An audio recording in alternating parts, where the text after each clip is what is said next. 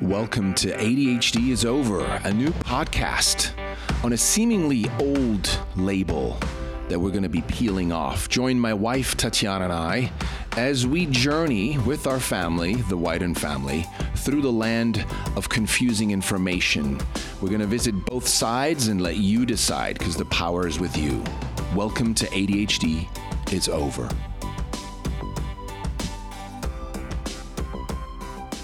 Hello and welcome back. If you're new, welcome, welcome, welcome to our podcast. If you're returning, thank you for returning and for opening your mind around this so called disorder, ADHD. I had to make this very special episode because very often I get confronted by people who say, What do you mean ADHD is over? That's just, you're just trying to be provocative and you're just uh, trying to steer up stuff and and you, you're not acknowledging that it's a real disorder and you're saying it doesn't exist. And, you know, many things, many, many, many, many things come up. And I just felt like, you know, talking about it in a very scientific way, because most people that have these, what I call adverse reactions, to our title, the title of our movement, of the film, of the book, of the podcast, those people usually then refer to scientific studies or, well, my daughter has ADHD and you're saying it's over and it's definitely not over for her. And, you know, so in other words, nothing I'm going to say that comes from my own kind of gut feeling, as in, like, no, I really do think it can be over. Therefore, I'm declaring it as over which is how a declaration starts, right? Declaration of Independence didn't start with the country being independent. It had to first start with words being strung together into a declaration. That's what we do. We declare something, we then go out and make it happen. So our title, ADHD is Over, is a declaration. Now, even that said, most people are still like, yeah, yeah, yeah, whatever, I don't get it, you don't get it, no, no, no, no. Okay, so I thought, Let's do this little exercise during this episode. So, for those of you listening, the reason why this episode I think is important is that if you, the listener, if you're really jiving, if you're vibing with this podcast, which I hope, and if you do, that's awesome. I'm excited to have you as my new friend. If you're really vibing with it and you want to recommend it to someone and they're giving you slack, even just around the title, then perhaps you can explain it this way. It might be a little bit of a ammunition for you to say, well, I know what you're thinking, but here is what it is, right? And first of all, you can say it's a declaration. The person who created this podcast, me, is declaring something to be over in the future, just like the Declaration of Independence. You can use that example as well. Now, your friend or you or even you if you're a, a, a critic or a doubter, which that's fine. You're welcome. Anyone's welcome here. Would say, well, okay, so it's a declaration. I get it. Yeah, yeah, yeah. Okay, you're saying it's a declaration, but why do you even think it could be over? It's so widespread. It's impossible. It'll never be over. So I thought I'd look at the history of ADHD, sort of a timeline, right? And this goes back to roughly 1902. So in the early 1900s, like ADHD was actually first mentioned in 1902, not necessarily as ADHD, but just that what we now say is that condition, right? Those symptoms. It was a British pediatrician, Sir George Still, and he described it sort of an abnormal defect of moral control in children like they couldn't sort of morally control themselves, right? Based on whatever the morals were at the time, right? And so Sir George Still found that some affected children could not control their behavior the way a typical child would, right? They were still intelligent, but they just could not control their behavior. And he says the way a typical child would. Now, again, I have to remember what's typical in the 1900s, especially early 1900s, is certainly not typical today, right? So uh, back then, it wasn't really called ADHD at first. It was sort of this weird, uh, uh, you know, like like he called it an abnormal defect of moral control in children, right? And just so you know, um, for example, Ritalin wasn't introduced until 55. So that's almost 53 years later. So at the beginning, it was sort of a moral thing. There must be some, something wrong with these kids morally, you know. And only only later in, in 55, when the FDA approved the psychostimulant Ritalin, you know, um, then it became started to become popular as an ADHD treatment. And back then, it was still called ADD. And so when we look at that, you know, the at first it was called a hyperkinetic impulse disorder, and this is uh, uh, prior to the 80s. So prior to the 80s, it was called a hyperkinetic impulse disorder.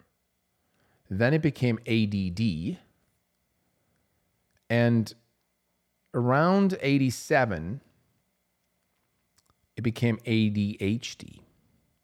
And this is the American Psychiatric Association revising their DSM, the Diagnostic Statistical Manual. So if we just pause here, I don't want to overwhelm you with terms. But if we just use Sir George Still's term of a abnormal defect of moral control in children, right? Then we use the um, hyperkinetic disorder, right? Um, it was referred to as hyperkinetic impulse disorder. And then we take ADD. So you have three labels there that used to exist to describe the same symptoms that your child or you or someone you know nowadays gets labeled with, right? The same symptoms that they're said to have ADHD. If they had lived back then in the 50s or before the 80s or late 80s, they would have had a different disorder. They would have said, I have hyperkinetic impulse disorder. Okay. The next person would have said, I have ADD. The person in the early 1900s would have said, Oh, I have abnormal defect of moral control. And someone today will say, I have ADHD. Do you see how these labels, first of all, are made up? And when I say made up, I don't mean made up out of thin air. That's not what we're saying. They're made up by psychiatric professionals, medical professionals, to describe a set of symptoms. So in 1902, when uh, our friend Sir George Still described it as an abnormal defect of moral control in children, he then started, you could say verbally, medically, psychologically, psychiatrically, passing out this label, and children would identify as such, or their parents would then label their children as such. And the same happened with the hyperkinetic impulse disorder, right? In the 80s, or sorry, uh, uh, prior to the 80s. And in the 80s, uh, they changed it from hyperkinetic impulse disorder to ADD.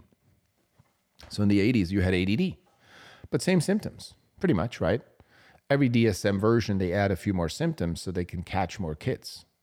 I know this sounds vicious, but it's true. They're widening the net of symptoms because then you naturally catch more kids. Whether that's what they're intending to or not, that's what's happening. Wink, wink. Maybe they are intending, maybe not, but that's what's happening.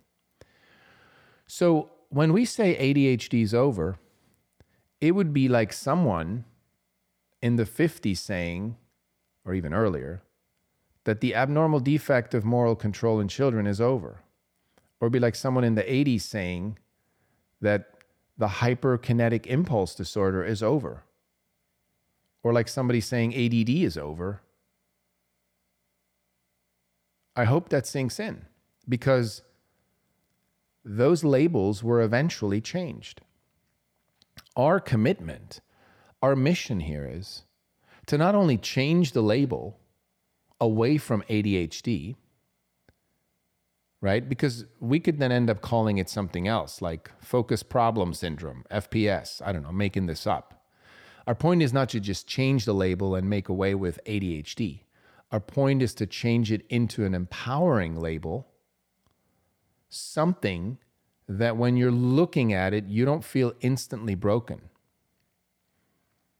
Because even if a child is struggling with these so called symptoms, we believe they're more behaviors, they're not symptoms. Symptoms is a medical term or a term made up by the medical profession, scientific, medical, psychiatric, psychological, you know, professions. It's not actually what's happening. What's happening is a behavior that we're witnessing.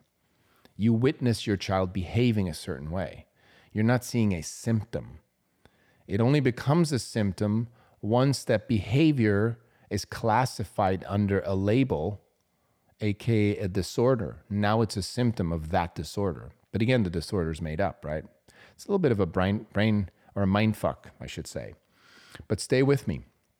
And if this is very technical today, um, I apologize. But sometimes, you know, when I talk to people that are really not listening to the podcast, they're really not listening to what we're all about, and they're just judging by the name of our movement or a title of a podcast, I do want to break it down because you and I, if you're hopefully part of this movement and you support what we do, will encounter people who will say those things and say that's not true. You have no scientific basis, no evidence, it doesn't make sense, it's not logic, you don't know, all this stuff, right? And by the way, you can look this up. I will put uh, a link to to this sort of timeline of ADHD. It's from uh, healthline.com. I'll put that in the show notes so you can see for yourself um, where this ADHD came from. So, again, when we say ADHD is over, first of all, it's a declaration, something that, yes, it's not over this second, it's a declaration and second of all, so first of all, when we say ADHD over, it's a declaration. Second of all, we believe that it's possible to have a label be over because it's been done in the past.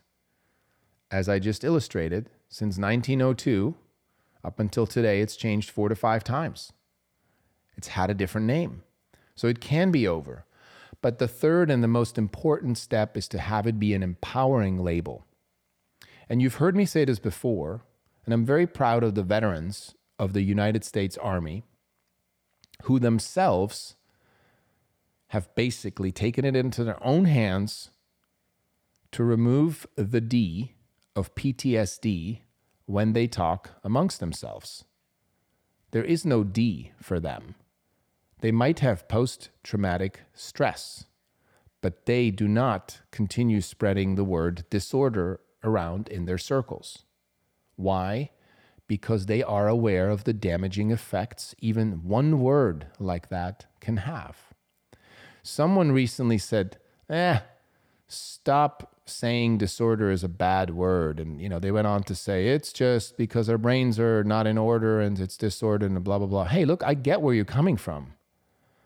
But you should go talk to hundreds of thousands of veterans and explain that to them and have a conversation with them. It's not about who's right or who's wrong.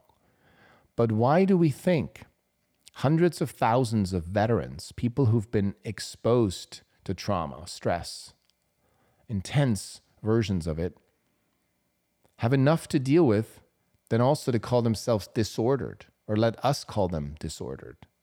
So to me, that's a really good example of a population who said, This is not empowering, guys. Stop calling us disordered. Well, I'm here to say the exact same thing about ADHD. For me, if I had a magic wand, because you might think, okay, Roman, so then if you had a magic wand, what would you do? What would be your wish? At minimum, at least, I would wish the word disorder to be gone from the DSM. That none of these quote unquote disorders will ever be described again as a disorder. They might be described as a behavior challenge, as friction, as temporary something, something. I don't know. I don't work in that field. I'd be happy to sit in during the meeting when they rename the disorders I'd give a lot to be there, even as a fly in the wall. But that's my point is that we need to move to an empowering label. If we're going to continue labeling children or people, let it at least be a neutral, at least, or at best, an empowering label. But right now, it's a disempowering, damaging label. And you can fight me on that. You can come with, with hundreds of reasons why that word should be there, why it has been there why that's how it is, why I don't know what I'm talking about, that's fine. I still stand behind that claim that calling someone disordered is a damaging label, period. That's literally my stand, and I will not budge until I die. So, back to 1902. In 1902, Again, it was a moral issue, a defect of moral control. Then, leading up to the 80s, it was the hyperkinetic impulse control. Sorry, hyperkinetic impulse disorder. Then in the 80s, it started to be ADD. And now it's ADHD. And soon, I've heard Russell Barkley, our friend on the other side, Camp Coping, labeling or naming a new disorder called sluggish cognitive tempo, SCT. Well, guess what? I believe that even pharmaceutical companies and players in the psychiatry and psychology world know that ADHD as a label probably has seen its day. And so it might be best to split off run with some of those symptoms and create a new disorder. And as you can see from sluggish cognitive tempo, they've learned one thing, they've left off the disorder. That's good, that's smart. Yet some of those similar symptoms, again, are behaviors that they're using to classify someone as having that disorder. And so the pattern continues I think they're smart enough to know that the details can change and and they can adjust to the current times. But let me tell you, even when ADHD is over, such other disorders will continue to pop up. And so we don't want it to just, just be over as a, as a definition and a label as a disorder in the DSM. What we also want to be done with is this pathologizing of children.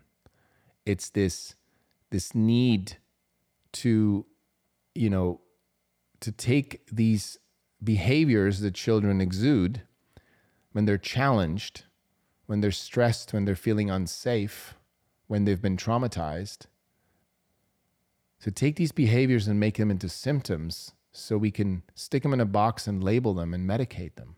Even if we don't medicate them, we're still sticking them in a box and labeling them. That's still a damaging uh, blow to a child's self confidence. So, I just wanted to make this episode so you have a little bit of something to give to someone who might, who you think might benefit from this episode, but who may call you crazy or call us crazy or say that that the name of the podcast is BS, that we believe it doesn't exist and it's not real and that that's not true, that we don't get it. Just have a quickie, quick conversation with them and say, look, it's a declaration. They want it to be over. Why? They know it will be because so many other versions of the ADHD label, previous names or iterations of it, are now over. So, who are we to say that ADHD can't be over at some point? I give it another five, maximum 10 years.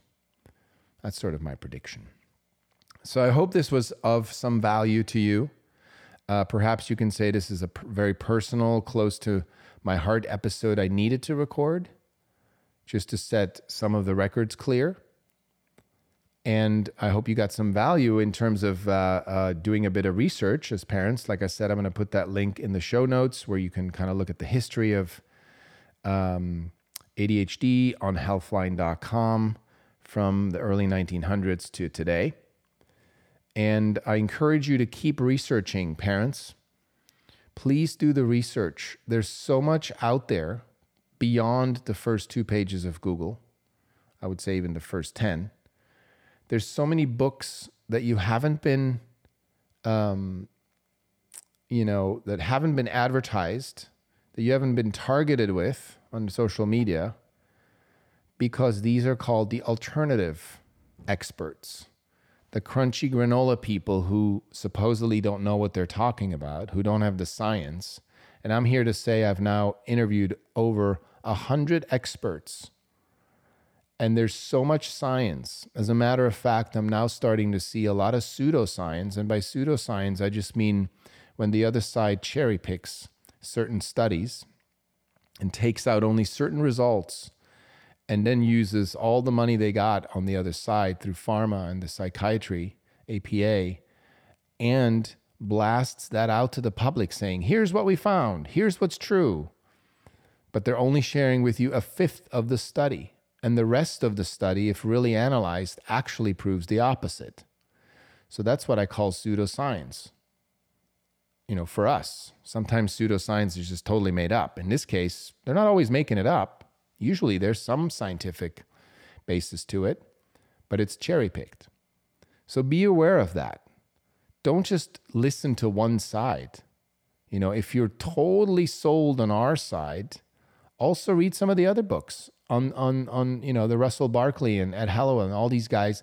Read some of those books too. You know, get an audiobook and read a few chapters. Be informed on both sides. Because then you can make a truly informed decision. And I know some of you have told me this that you really are coming at this, you know, with your gut feeling. And that's great. And and we did that too, mostly.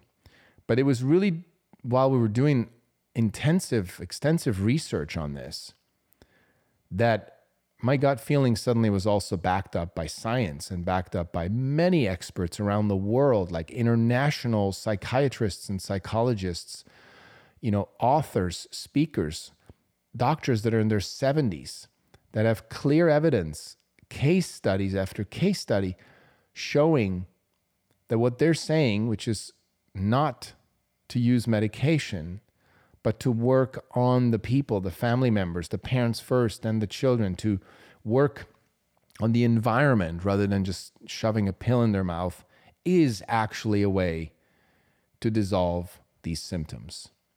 There's hundreds of experts like that, thousands. And our attempt is to bring them together, to unite this front, so we can finally reach a tipping point and declare that it's over. It's run its course. Now let's give people the power to heal their families from within. Let's not keep promoting to these families that they should outsource the healing, that they should take a pill or figure out a new strategy or get a new tip, use a new cream or use a new device, use a new anything external to do the healing. Now, the external part plays, of course, a role. Much like a band aid, right? The band aid isn't a part of the body's natural healing process of healing a wound, but it aids the body, it helps the body while it's healing to not make things worse. So anything external is great. Lots of things work, lots of things don't. You have to kind of test that out for yourself, parents. Don't let anybody, anybody tell you this method only works for everyone, because it doesn't. You got to try them out. But as long as you know that any of those outside, those external methods or therapies or medications, that any of those items are simply to be used as band aids, as temporary relief, temporary support, while we trust that the body can do the healing. And of course, children need help from their parents. Children, often at a very young age, especially when it comes to trauma or psychological healing, obviously need support. I mean, us adults, we need support. You know, we go to a therapist, um, but especially children. So, as long as you're aware of that, that the band aid is okay to aid the healing of the wound. But once we use band aids for long term healing, that's when the dependency starts. That's when suddenly our body realizes, well, unless I have the band aid, I guess I can't really function. I can't heal myself, so I need a band aid. So go get a band aid. Band aid gets old, put a new band aid on it, right? That's the dependency. That's the addiction eventually that children will display to something outside of themselves. And guess what's going to take the first hit? Is their self confidence that I'm not whole, I can't do it, I don't know how to do it, I need others to help me, I need a thing, I need a pill, I need a, a this, I need a that. Only then can I function in life. And there's now so much evidence that children with this so called disorder ADHD who got put on stimulant medication actually into their adult years are more dependent people on outside sources. And that includes cigarettes, alcohol, drugs, dependency in relationships, addictions. That is now a scientific fact, my dear parents. There is science out there showing that, and there has been science since the early 90s. You can Google Nadine Lambert, who was at Berkeley, who did a study on Ritalin with children and followed them for 30 years into their adulthood. And she proved exactly that that it was actually not the children that weren't medicated, because the other side always says, well, if children with ADHD are not medicated, they will later become addictive and, you know, self medicating and go to prison and go to jail and be druggies and blah, blah, blah, car wrecks, accidents, drunkies, right? Drunkies. Did I make that up? I don't know. But anyway, that's what the other side says. Nadine Lambert in the 90s already proved the opposite, the complete opposite. Now, that study, of course, was squashed by the other side and she later died before she could actually officially publish the study, but those studies exist.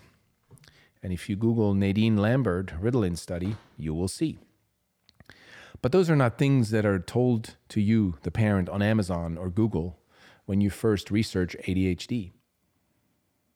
There's a loud narrative now present. It's very loud. And the loudest narrative is always backed up with the most amount of money. And the most amount, of money comes from the most powerful companies, the interests. And that, in the ADHD case, are the pharmaceutical companies. There's no doubt. And I'm not even yet pointing a finger, not even pointing a finger here, just using the follow the money method to show that that's how it works if we had the same amount of money on our side as the pharmaceutical companies did, then the loudest narrative would be our narrative. Now, some people then might argue, well, your narrative is too loud because some kids still do need medication, and they're probably right. Then you'd have to research past, you know, page number 10 on the Google search results to find out some links to some psychiatrists who subscribe, you know, who prescribe medication for those children who really need it, right? If we flip the tables. That's just to say it's not magic, it's not anything, it's not brain surgery here. We're just following the money. And then we see the patterns. So I know as parents, you don't have the time, excuse me, you don't have the time and energy to do all this research. That's why we're doing it for you. Not for you, we're doing it for us. But we want to share this with you because ultimately you need to do your own research. You need to take even what we say not for granted. Go use Google, go to your library, talk to people, read books on both sides, and then make up your mind. And look, I've met many parents who are like, I'm scared. I I I, I gotta I don't have time and energy. I'm divorced. I have three jobs, and my son's not doing well at school, and I have two other kids, and I, you know, have money to survive. And it's like I don't judge anyone for doing what they're doing. I don't judge anyone for medicating their children. What I do judge it, it is if it's done um, ignorantly, with with not giving both sides a chance. But if someone tells me, I know, I know what you're saying is true, but right now we are medicating, as long as you know for this school year and we're looking for another school or we're looking for a different way, that's great. No judgment there. I think I've always just had an allergy to ignorance. And I'm not saying I'm the most non ignorant person. I have my own ignorant moments, so you can judge me for that as well. I mean, we're human, we all do that. But you know, when we're talking about children and their mental health, I can get very passionate by saying it's not fair to your son's or daughter's life to just charter down one path without exploring the other. That's all I'm saying. That's all we hope this podcast can do for you or someone you know, someone you love that's dealing with this. So that was it for um, for today. The disorder formerly known as ADHD. I'm curious to what it would be called in the future. I'm really excited. Let's see what happens. If you have any suggestions, go to ADHDisover.com and send us an email. Stay in touch. We'd love to hear from you. And, uh, you know, please, if you like this episode, if you like this podcast, spread the word, send it around, write us a review, stay in touch. We'd love to have you back. Until next time, have an amazing day wherever you're at.